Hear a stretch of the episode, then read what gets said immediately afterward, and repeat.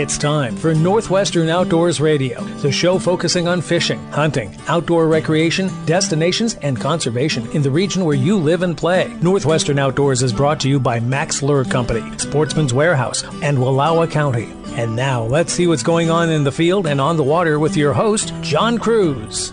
Welcome aboard. It is good to be home. I've got to tell you, I do love show season, but it does wear me out. After all, I spent a week in Las Vegas for SHOT Show in January, and then a week in Puyallup for the Washington Sportsman Show, and just finished up another week at the Pacific Northwest Sportsman Show in Portland. And again, it's great seeing everybody. I love telling folks about our show that haven't heard about it before, and I love connecting with my friends in the outdoors industry. It's just a lot of fun, but it also wears you out three weeks on the road. So it's good to be back home. March is just ahead. That means I'm going to be launching the bass boat at Potholes Reservoir, and me and my best friend Rusty Johnson, we're going to be doing some bass fishing and prepping for a big bass tournament that takes place April 9th there. This week on Northwestern Outdoors Radio, we've got a great show for you. We're going to start off talking to Doug St. Denis. He is a fishing guide, owns 365 charters, and he'll take you bass fishing. Not only that, he'll teach you how to be a better bass angler. And at the Washington Sportsman Show, we recorded audio about a seminar he was giving about bass fishing on a budget. That's right, you don't have to break the bank to be a bass angler and catch all sorts of bass, and Doug's going to explain exactly how you can do this too. Eric Winther with the Washington Department of Fish and Wildlife and the Northern Pike Minnow Sport Reward Fishery Program is back, and I think you're going to like the news he's bringing today. If you go fishing for pike minnow, you're going to get a raise. That's right. They're going to pay you more this year to catch and turn in pike minnow. It's all part of a conservation effort to save out migrating salmon and steelhead smolt. And believe me, if you put a lot of effort into this, you can make a whole bunch of money. Another guest we'll talk to today is Randall Bonner. Randall is an outdoors writer from Corvallis, Oregon. He's a member of the Northwest Outdoor Writers Association, and he just came out with his very first book, The Bead Fishing Bible. It's going to be published by Amato Publications. And if you've never heard of bead fishing before for steelhead and trout, you really need to get on board. It's a very effective method of catching these fish, and Randall will tell you more about it. In addition to this, Shelby Ross, the owner of Ross Outdoor Adventures, is back for another extended Max Minute, and this time he's going to tell you how to catch walleye right after the ice comes off a lake near you.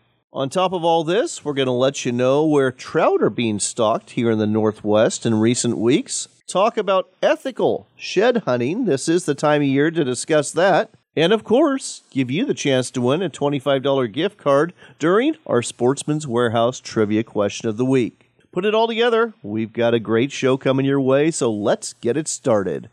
Be respectful of birds and their habitats while observing or photographing them. David Sparks, Sportsman Spotlight, with Fish and Game official Roger Phillips. Birds, like all wildlife, we prefer that they be left alone and let them do what they naturally do. And people get excited when they see certain birds, and a lot of times they want to take like the perfect photo, get too close to them, and you know that bird flushes away. And especially as we get into nesting season, it's important to give those birds their space and treat them like other wildlife and kind of let them be birds in their natural habitat.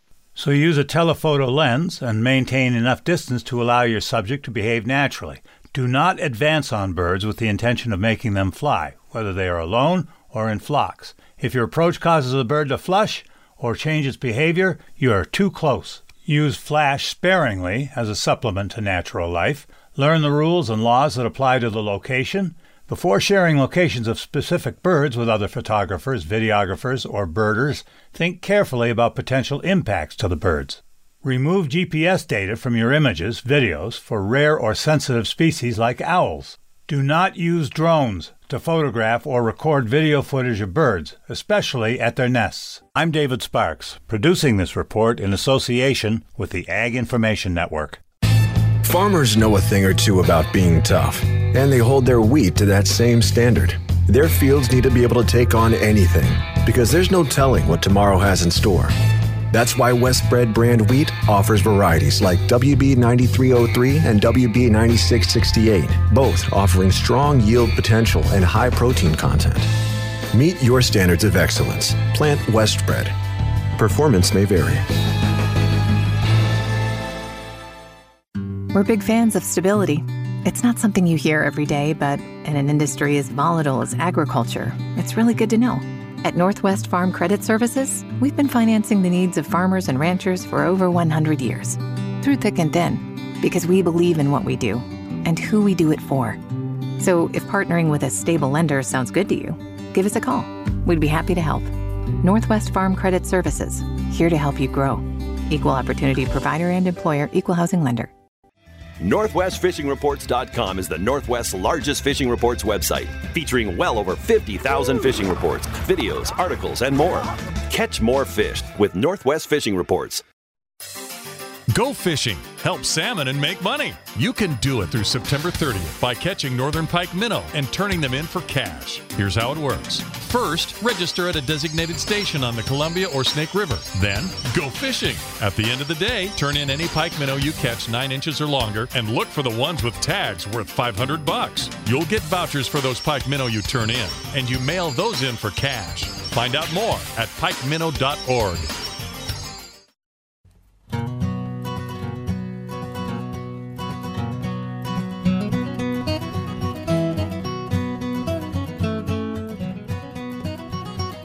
Next up on Northwestern Outdoors Radio, we're checking in with my old friend Eric Winther. He's with the Northern Pike Minnow Sport Reward Fishery Program. This is the program that pays you money to go fishing on the Columbia and Snake Rivers for Northern Pike Minnow, turning them in to select stations and getting vouchers that turn into cash for you. Eric, welcome back. Hey, good to be here, John. So, big news. Inflation is up. I think everyone knows that. But the Northern Pike Minnow Sport Reward Fishery Program is keeping up with inflation. Understand you are going to be shelling out more money for fish in the year ahead. That we are. Last year was a little bit of a down year from a participation point of view, and as we all know, things are costing more everything from gas to bait to launch fees. So uh, we bumped the rewards up for the 22 season and are hoping that that brings more anglers back to participate in the Pike Minnow program this year. So, what are the rewards this year? So this year's rewards are six dollars for the first twenty-five. After you hit twenty-five, it jumps up to eight dollars, and then once you hit two hundred, it jumps up to ten dollars. So that's a pretty good sizable chunk. All three tier levels, no matter what your fishing level is, you get a benefit this year, kind of a pay raise, so to speak. I like it. I like this a lot. Call it a cost of living increase, folks. In addition to that, you've got those tagged pike minnow that are worth $500 each still. We do have the tag pike minnow They're worth $500 each, and like past years, there's also what's called a tag loss uh, pike minnow, which has a pit tag but lost the, the external tag. We did bump those tag loss fish up to 200 bucks from 100 last year too, so that's an extra added benefit with the $500 tags. Oh, absolutely love that. How many of these pike minnow get tagged every year? So, Oregon Department of Fish and Wildlife does the tagging portion of our program. Any given year, they put out there somewhere between 500 and 2,500 fish any given year. A lot of it depends on water flow. The shock boats are less effective in high water, so if it's high when they shock, less tags go out. If it's low when they shock, more tags. You mentioned there was less participation last year. There was definitely less catch, and there was less money paid out even to the people that were participating. What do you attribute that to? The biggest driver on all of this is river conditions. And so, if the conditions are not great at the peak of the season, which traditionally is about the third week of June, or if they're late up on the Snake River, or if they're not great late in the year on the lower river below Bonneville, all those things just seemed like a perfect storm where they just didn't line up. And it was just tough fishing, and a lot of people gave up early, and we just didn't get the effort overall that we normally would have got. Probably a little bit of COVID mixed in there, too. Right. But despite that, you still paid out $61,000 to the top angler last year. That's true. A little over 7,000 fish, uh, a little over 61,000 for the top angler, so he did pretty well. And the average catch per angler this past year was slightly better than the year before. So the fish were there. It's just a matter of getting folks out and finding them and catching them. So far, this is shaping up to be a decent year in terms of runoff. Of course, we got a couple months of winter to go, so we're not going to call it good yet, but at least it's looking promising right now. And hopefully that means we're going to get into more normal fishing again for the pike minnow. Uh, let's talk about the season this year. Last year you had an extended season trying to increase participation. What are the dates this year for the pike minnow sport reward fishery program? So this year's dates are we're going back to our normal standard May 1st through September 30th. We'll we'll evaluate as we get close to the end of September, and if, if it warrants, we may uh, do an extension. I had hoped to possibly open a little bit early this year, but doesn't look like I'm going to be able to pull that off. So uh, May 1st through September 30th. All right, well, make plans now to go fishing for pike minnow uh, because you're doing the salmon and steelhead a favor when you do. The northern pike minnow, they are a native fish. This program is not designed to eradicate them, but it is designed to control their numbers so they have less of an impact on out migrating steelhead and salmon smolt. So not only are you making money, you're helping our prize salmon and steelhead fisheries in the process. Next time up, we'll talk a little bit about how to catch these pesky little pike minnow. But until then, folks, I would direct you to the Northern Pike Minnow Sport Reward Fishery website. That would be pikeminnow.org, pikeminnow.org. It's got all the information you need to participate in this program, and there's some great information there too about how to catch pike minnow and how to participate further in this program. Eric, always a pleasure. All right, John, thanks for having me.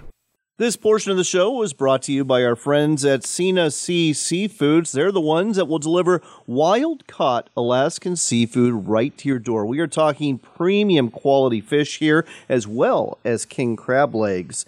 But I've got to talk a little bit more about their smoked salmon. I have really fallen in love with the smoked salmon they have in the foil pouches, and I'll tell you why. I mean, it's the ultimate grab and go protein. When I'm out hiking, I burn a lot of calories, I burn a lot of energy, and I've learned that protein is a great way to get that energy back. So in the past, I've taken almonds with me or trail mix or stuff like that, but I'll tell you what I'm going to start taking now. That's going to be smoked salmon from Sena Sea, along with some crackers. I mean, treat yourself to a nice little break the next time you're out hiking and need to pick me up, open up one of those foil packages and put some smoked salmon on a cracker and just feast away, get that energy back, and guarantee you, you'll have a big smile on your face and all sorts of energy too in no time at all. Better still, it's a whole lot healthier than trail mix. I mean, salmon's a super healthy food for you. You can order smoked salmon in foil pouches or glass jars from Sena Sea. We're talking about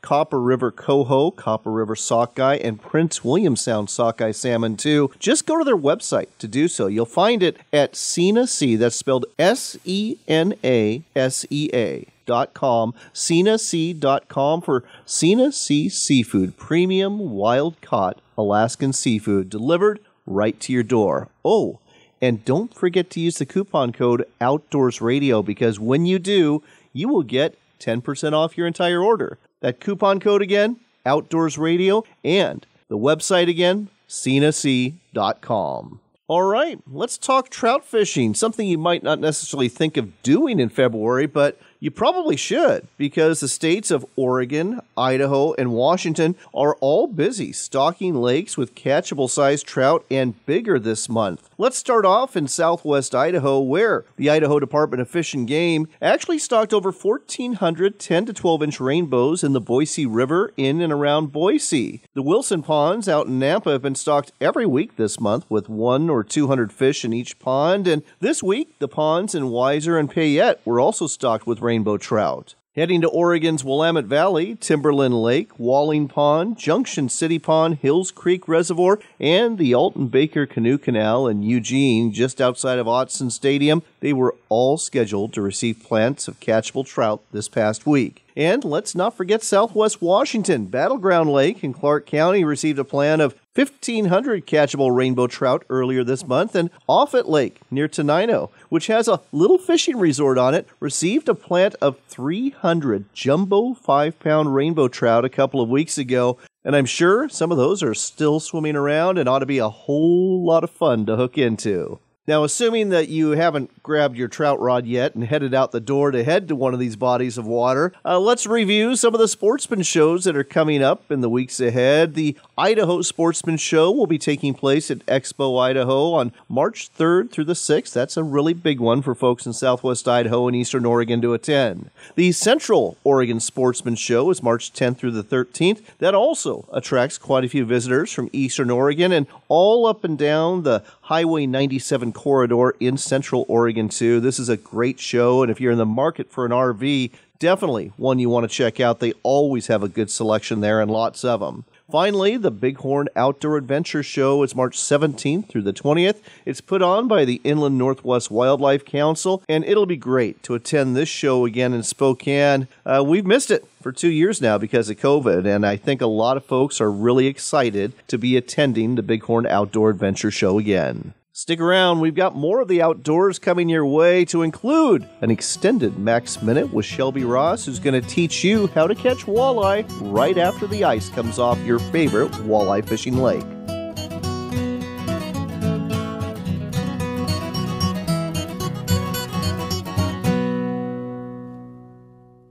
The Bighorn Outdoor Adventure Show is back at the Spokane County Fair and Expo Center. We are celebrating 60 years of the Bighorn Show with entertainment and activities for the whole family. There's an all new lineup of seminars from top outdoor experts and live music every day. Kids love the Silver Mine, Fishing World, and Reptile Man. And everyone loves Trophy Territory. Check out hundreds of guides, outfitters, and outdoor products from March 17th to 20th. Get your tickets at Ziggy's or search Bighorn Show Spokane online to purchase tickets. Nature at its finest. That's what you'll find in Northeast Oregon's Wallowa County. Paddle a kayak or go fishing at Wallowa Lake. Hike into the Eagle Cap Wilderness or soak in the views after taking the tram to the top of Mount Howard. Find out more at WallowaCountyChamber.com.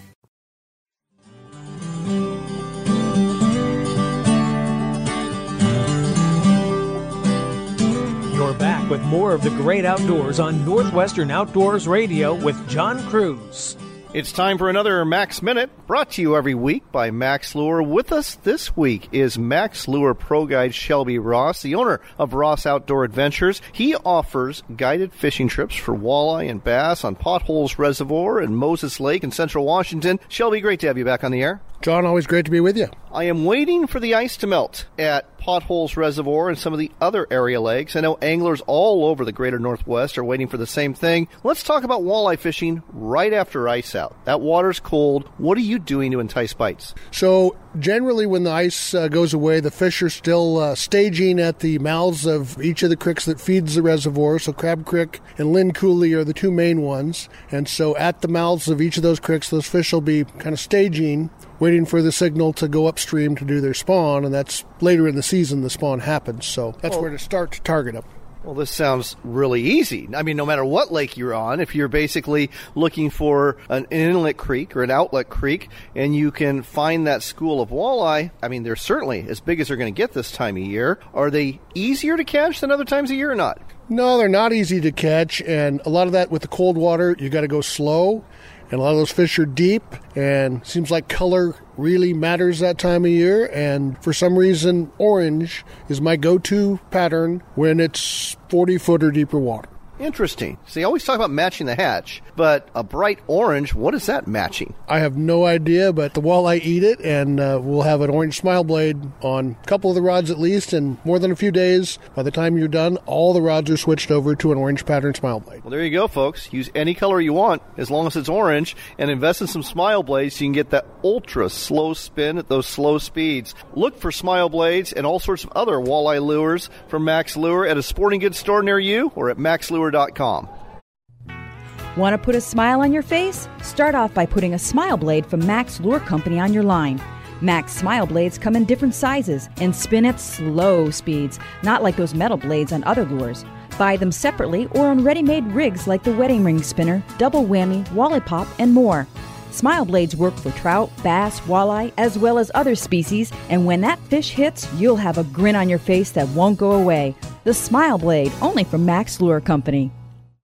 Sportsman's Warehouse is America's premier outfitter and has what you need as a hunter, angler, hiker, paddler, camper, and outdoors enthusiast. They also carry an extensive assortment of firearms and ammunition you simply can't find anymore at many big box stores. On top of that, their knowledgeable staff is here to help you purchase the right gear so you can get the most out of your outdoor experience. Visit your local Sportsman's Warehouse store today or shop online anytime at sportsmans.com. Backcountry Hunters and Anglers is the voice for your public lands, waters, and wildlife. From the Canadian Yukon to the Florida Everglades, we're stepping up to conserve North America's public lands, defend our hunting and fishing traditions, and expand access to the outdoors. Find out how you can get involved at backcountryhunters.org.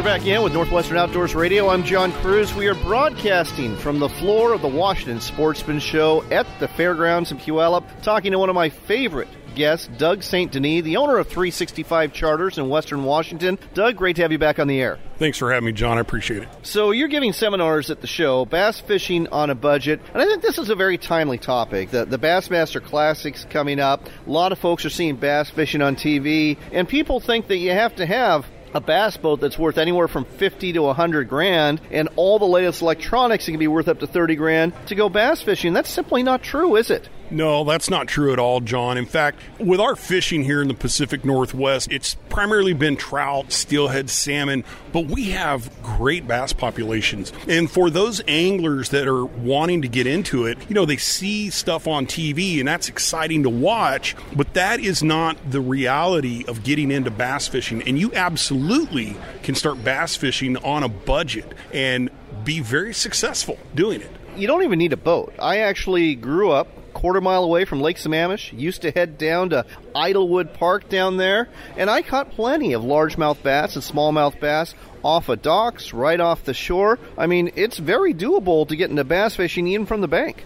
That is true. It all comes down to accessibility, right? You might not be able to fish some of the areas of the water, but like you said, there's a lot of docks and there are parks that are on these waterways. And listen, look at what the guys in the boat are doing. They're casting toward the shore you're on shore. You don't have to cast that far to start catching some bass. Let's talk about boats because a lot of folks do want to get a boat to go ahead and explore some other places that you can't get to on shore. A lot of times because it's just private land and you just can't get onto it. But you don't need to have a multi thousand dollar bass boat. I know I used to live on a 40 acre pond and I did most of my bass fishing either out of a canoe or a 12 foot boat with a 30 pound thrust electric motor. That's true. So, what a lot of people may not know is bass fishing out of kayaks has really taken hold. And my goodness, you can get into a kayak very cheaply. So there are other types of boats for under a thousand dollars. You can get on the water and access some of these other areas that you couldn't access if you're fishing from the bank. You don't need the very expensive electronics. You just need boat control. That's what you need. You need to be on the water and have control of your boat so that you can target those fish. You know, it's so interesting you're saying that. And I agree with you completely about you don't need electronics on a small boat or a kayak or a canoe because, let's face it, especially in the spring, those fish, they're towards the bank. I mean, it's very structure oriented, or it's kind of like a no brainer. Oh, there's a tree stump there, or a, a fallen tree. There's going to be a bass there, or several bass there, more than likely. So you're absolutely right. So we've taken the whole idea of you need an expensive bass boat to go bass fishing. You don't need that. We both agree on that. Let's talk about tackle. Let's talk about rods. Again, getting back to those television shows, you'll see these guys with like 15 rods strapped on the front of their boat. That's true. I mean, in my bass boat for client trips, I have 26 rods. Do I need 26 rods to get them into fish? No. Well, you might if I'm fishing with you because I'll break at least three. well, let's hope that doesn't happen. You know what? Here's what it comes down to. If you're bass fishing on a budget, you have to keep in mind you've got a plethora of tackle, plethora of lures. I don't think there's another type of fishing that has this many choices, and it can really get away from you very quickly. Oh, yes. So let's keep that to a minimum because we are on a budget. You could start with two rods. Now, the sacrifice is if you switch from fishing, say, a jerk bait and you want to go to a crankbait, you just have to retie on another rod. But it's only the matter of tying the new bait on there. So a person can really get into bass fishing with just a couple rods and maybe four types of bait and be successful and catch fish. And let's transition to that. Unless you're tournament fishing, tying on doesn't really matter. It's not a big deal, just part of the day. So, in terms of the specific lures you would pair with specific rods, let's talk through what some of those are for the bass angler on a budget. I think what you really want to look at is your more versatile rods because if you're bass fishing on a budget, you're not going to have a specific rod just for drop shotting or a specific rod just for a crankbait. You want a more versatile rod. And so what I recommend to people is something between six foot five, seven foot three in a medium action. And believe it or not, get a spinning rod. That's pretty much exclusively what I fish with is spinning rods. I've got a couple bait casters, but 99% of the time when you see me bass fishing, I'm using spinning rods. And it's funny, if you didn't say exactly what you said, I was going to recommend exactly the same. All of my bass rods are six and a half to seven three. They're all medium action. What kind of line do you like to spool on them? And, and again, we're talking budget here. So especially thinking of budget, a lot of folks are going to want to go to that braid right away. Braid is expensive, monofilament is not. And let's be honest, you know, I grew up fishing for bass. We didn't have braid. We fished monofilament. We caught thousands of fish. So, my recommendation is if you're tight on your budget, stick with your monofilament as your budget increases, maybe then you could step up to braid. But what I'll go one further for you is then top shot your braid with a fluorocarbon. That way, the braid's going to last a long time, and you're not spending a lot of money spooling up a whole reel of fluorocarbon. Let's switch to three or four go-to lures. Now, one's obviously a crankbait. I mean, there's different crankbaits for different situations, but again, going on a budget, if there's just like one or two crankbaits that people should have that'll work for most situations from spring through fall, what would you recommend? We need to break our baits down like this. We have search baits, and that's going to be things like our jerk baits and our crank baits, our swim baits, and then we have targeting baits, which are going to be things like drop shot. So, what I think folks need, they need a crankbait, they should have a jerk bait, they need some soft plastics so that they can do Texas rig or Carolina rig, but most importantly, drop shotting. They need those four things for sure. And then if they want to add something like a swim bait with maybe an underspin, they can do that. But the crankbait, the jerk bait, and the soft plastics, that's going to cover the realm that they need to cover to get into bass fishing on a budget. After that, it comes to color. All right, and let's talk color because I live in Eastern Washington. So, especially when we're talking like jigs with trailers, Black and blue, baby. It's black and blue, especially in the spring. Black and blue. And it really comes down to this you need to know what your bass are feeding on in your waters. And I have no idea what's black and blue in Potholes Reservoir, by the way. I would say it's probably bluegill. So, a little story. I had a guy who's lived here for past five, six years, came bass fishing with me, and he told me straight up, he says, I've been living here for five, six years. I've been bass fishing my whole life, and I cannot catch fish. So we talked about color, not technique, but color. And he was like, I have the complete opposite spectrum because he comes from the South and they're feeding on different bait. Up here, Western Washington, Eastern Washington, even, your bass are going to be feeding on trout fry. They're going to be feeding on kokanee fry. They're going to be feeding on perch. So you want to get colors. Oh, and especially, especially crawfish our lakes are loaded with crawfish. So when you're looking at, say, your crankbait colors, pick your perch colors, especially even the ones that have perch stripes, your trout colors.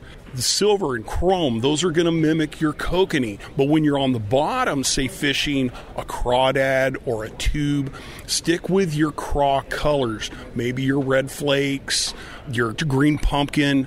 Stick with those darker colors, mimicking the bait that the bass are feeding on. Now you're going to start being more successful fishing for smallmouth and largemouth bass. One last thing I'm going to throw in here. This is probably not part of your seminar, but I'm going to recommend this. So you've just heard a lot of great ways you can fish on a budget for bass, and and I grew up doing it. You grew up doing it. We both have bass boats now, but that doesn't mitigate the fact that we've both caught thousands of bass over the years and have not spent a lot of money doing it. But I would recommend this for you listening out there who maybe want to get into bass fishing, don't want to spend a lot of money. I would recommend one investment, and that is going on a trip with Doug St. Denis bass fishing because it won't just be a bass fishing trip. it'll be an instructional period too. You're going to be able to pick his brain. He's going to be able to answer your questions, and you're going to come away not just a happy angler by the fish you catch, but also a smarter angler who's going to have a whole bunch of tools in your toolbox that you can use for the rest of your life. What's the website folks should go to, Doug? They can find me at 365charters.com. That's 365charters.com. Go ahead and check it out. Book a trip, become a better bass angler. Thanks so much, Doug. Thank you, John.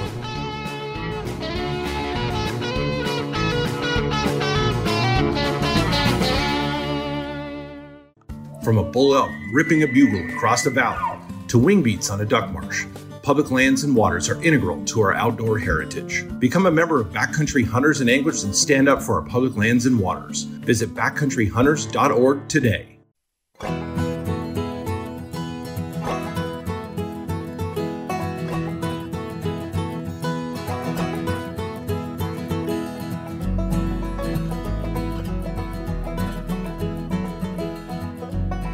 You're back in with Northwestern Outdoors Radio. I'm John Kruse. I'm a member of the Northwest Outdoor Writers Association and a fellow member, Randall Bonner, who was a writer from Corvallis, Oregon, has come out with a brand new book. It's all about using beads to catch salmon and trout and steelhead. It's called The Bead Fishing Bible. Randall, congratulations on this new book by Amato Publications. Thank you. I got about five years of work into this, so there's a lot of pictures and a lot of different places, a lot of different species of fish, a lot of different product manufacturers, a lot of work going into it. Well, let's talk about bead fishing. And, and, why don't you explain for some of our listeners who are not familiar with bead fishing exactly what it is and how it works and why it works too? Well, I mean, it's just like it sounds. You're basically stringing a bead on a line with a hook, and it imitates the most nutritious food source in the river for these fish, which is an egg. And that's what these fish are, you know, munching on as a snack in the river. And, you know, there's a lot of larger presentations that people fish and bait and whatnot. But whereas a jig or a worm might be like a cheeseburger, a bead might be more like a Skittle or an M&M. And why you might not have the uh, appetite for, you know, country fried steak and gravy, I mean, who's going to turn down an M&M? So beads are. I have never heard of it put that way, but I love the analogy. That is really good. So walk us through the book from start to finish. You know, where do we start? What are we covering here? So, I mean, that's kind of what I cover in the uh, the beginning is talking about eggs and their place in the river and them being a nutritious food source for steelhead, salmon, trout, uh, what it imitates and why they eat it. And, you know, we go into choosing the right bead. So going into things about like color and size and profile. And I want to talk about that. I want to talk about if you're there on the stream and you're trying to decide what size bead to use, what color bead to use, what are some clues you should be looking for? Well, a lot of it goes into like watercolor, water temperature, you know, the different things that vary what kind of profile and what kind of color you're going to be using to target fish. Okay, so let's say you're fishing cold and clear what is a typical bead you might want to use for steelhead? Well, you know, thing is, with cold water, you know, when you're talking about clear water, you think of a small, realistic presentation that's real low profile.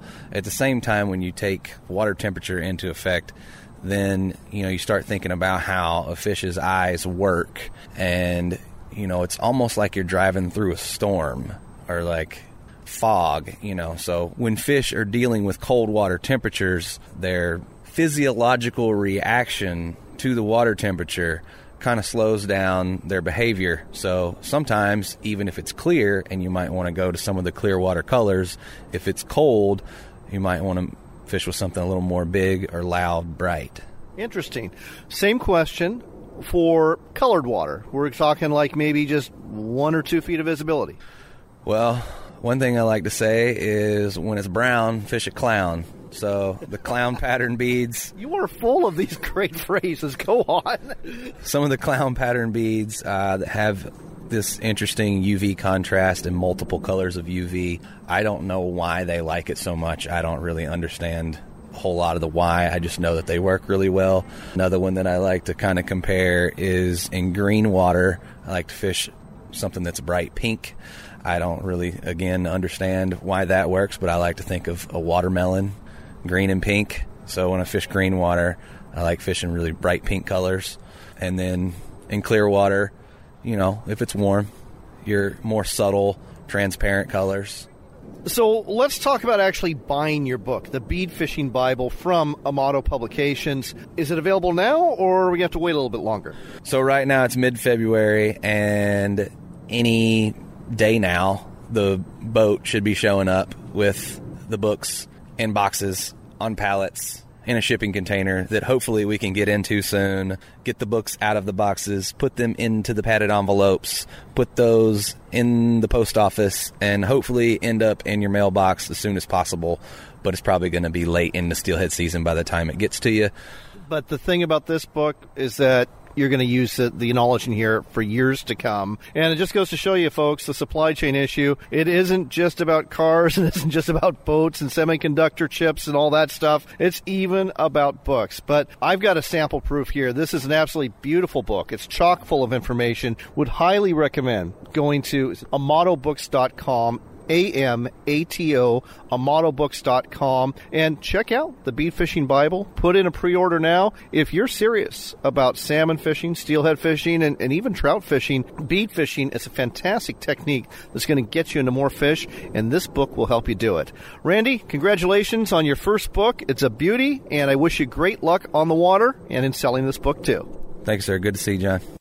Turning our attention to conservation, in particular wolves, the U.S. Fish and Wildlife Service removed wolves from the endangered species list last year under the Trump administration, and as expected, several environmental groups immediately filed lawsuits. Well, a U.S. District Court judge in California has decided to restore federal protections to gray wolf populations in most of the lower 48. So, starting today, except for Idaho and Montana and parts of eastern Oregon and eastern Washington, gray wolves are once again protected under the Endangered Species Act. The decision, as you might imagine, is applauded by these environmental groups that filed this lawsuit, but organizations like the Rocky Mountain Elk Foundation thinks this is a really bad idea. In the words of Kyle Weaver, the Rocky Mountain Elk Foundation president and CEO, scientists, biologists, and professional wildlife managers agree that wolf populations are stable and growing. As such, they should remain under the umbrella of state management, since state wildlife agencies successfully manage all other wildlife in line with the North American wildlife conservation model through regulated hunting and trapping. In a press release from the Rocky Mountain Elk Foundation, they point out that wolf population estimates fly in the face of the latest ruling by this U.S. District Court Judge Jeffrey White in Oakland, California. They are well above state management plan levels in Michigan, Minnesota, and Wisconsin, while topping all time modern day levels in both Oregon and Washington. Additionally, there are established wolf packs in California, Colorado, and verified sightings in other states. The release goes on to point out that there are some 7,000 to 11,000 wolves in Alaska and approximately 60,000 in Canada, which means that these wolves, they're not exactly endangered when you think of their populations on our North American continent as a whole. Weaver goes on to say the process is broken. Science speaks for itself, and yet again and again, we see that chronic, frivolous litigation continues and thwarts proven science based state led wildlife management. If you want to keep up what's going on with wolves and other wildlife, the Rocky Mountain Elk Foundation website is definitely a good place to go. You can check that out anytime at rmef.org. That's rmef.org. Stick around, we've got more of the outdoors coming your way to include your Sportsman's Warehouse trivia question of the week.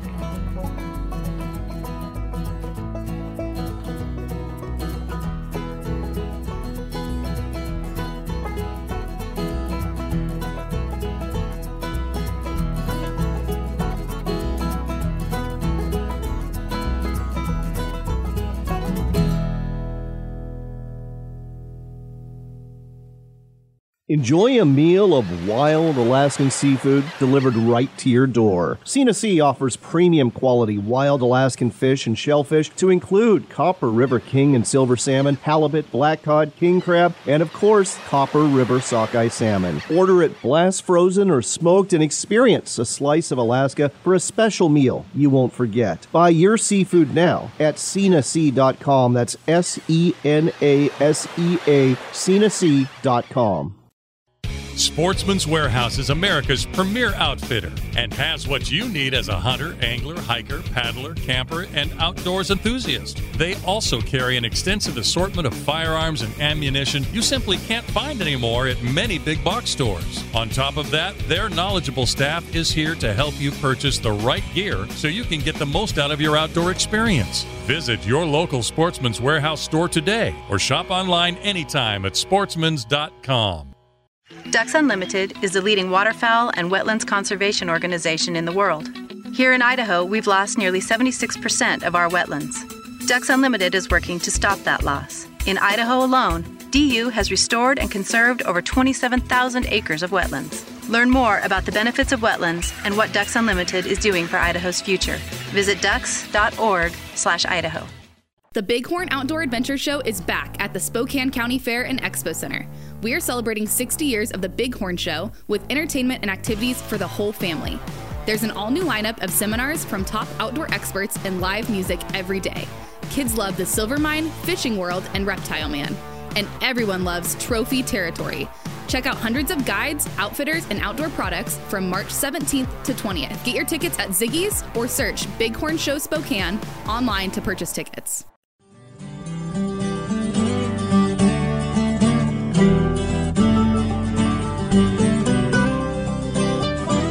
We've got time for one more shot of Northwestern Outdoors Radio with John Kruse. I'm glad you're back. You know, spring is just around the corner, which means it's time to think fishing. And the place to go to stock up for all the fishing gear you need, whether it be rods and reels, or lines, or swivels, or weights, or lures, and hooks, and bobbers, and bait. Yes, the place to go is your local Sportsman's Warehouse store. There are over 125 Sportsman's Warehouse stores around the nation, and a good portion of them are located right here in the western United States. So there's bound to be one near you, but if there's not for some reason, you can always order online anytime at sportsmans.com. All right, let's get on with your Sportsman's Warehouse trivia question of the week. We are very blessed living where we do that there's lots of wilderness areas for us to explore on foot and on horseback. And the biggest one of them all, at least in the lower 48, is found in the state of Idaho. It covers 2.3 million acres. That's a lot of real estate. And here's your question What is the name of this huge wildlife area, the biggest in the lower 48? If you think you know the answer, you know what to do. Go to our Facebook page at Northwestern Outdoors Radio. For some reason you haven't liked and followed the Facebook page yet, please do so. It helps us out when you do that. And then go to the post thread where we have the question and just give us your answer there. If you can't find that post thread, or if you just don't like to do Facebook, I completely understand. In that case, just go to our website at northwesternoutdoors.com, shoot us an email, and let us know the name of the largest wilderness area in the lower 48, located in the gem state of Idaho. One lucky person who guesses right wins that $25 gift card we love to give away from Sportsman's Warehouse. Before we go today, I've got one more topic for you, and that would be shed and hoard hunting. Tis the season, after all, to get out there onto the winter range and see if you can find some of those treasures in the forms of antlers and horns dropped by animals like moose and elk and deer. And if you're really lucky, you'll find the pair from the same animal. That's always a real treat. But there's a few things you have to remember. Number one, uh, there are seasons in some states. For example, in much of western Wyoming, you cannot look for shed antlers and horns until May 1st. That's the opening for it. It's a very popular opening, too even if you are legally allowed to access the lands where you want to look for shed antlers, you need to be cognizant that the animals that are still on that winter range they're really low in terms of reserves when it comes to energy. You don't want to harass them, you don't want to scare them off. And that's exactly what happened recently in Idaho, where some snowmobilers were harassing a herd of mule deer. And you can literally kill these animals by forcing them to run and use up what little reserves they have left. So don't be that guy. Don't be that gal. Also, you need to respect private property. You also mucking up the landscape. Stay on established roads and don't go on lands where the ground is soft and you're going to just really make ruts and mud and all sorts of other problems. It's going to take years for the landscape to heal. Ethical shed hunting. It's a thing. Get out there, enjoy it where you can, but do it the right way. On that note, we've got to go. So until next time, do take care, God bless, and make it a point to spend some time outdoors.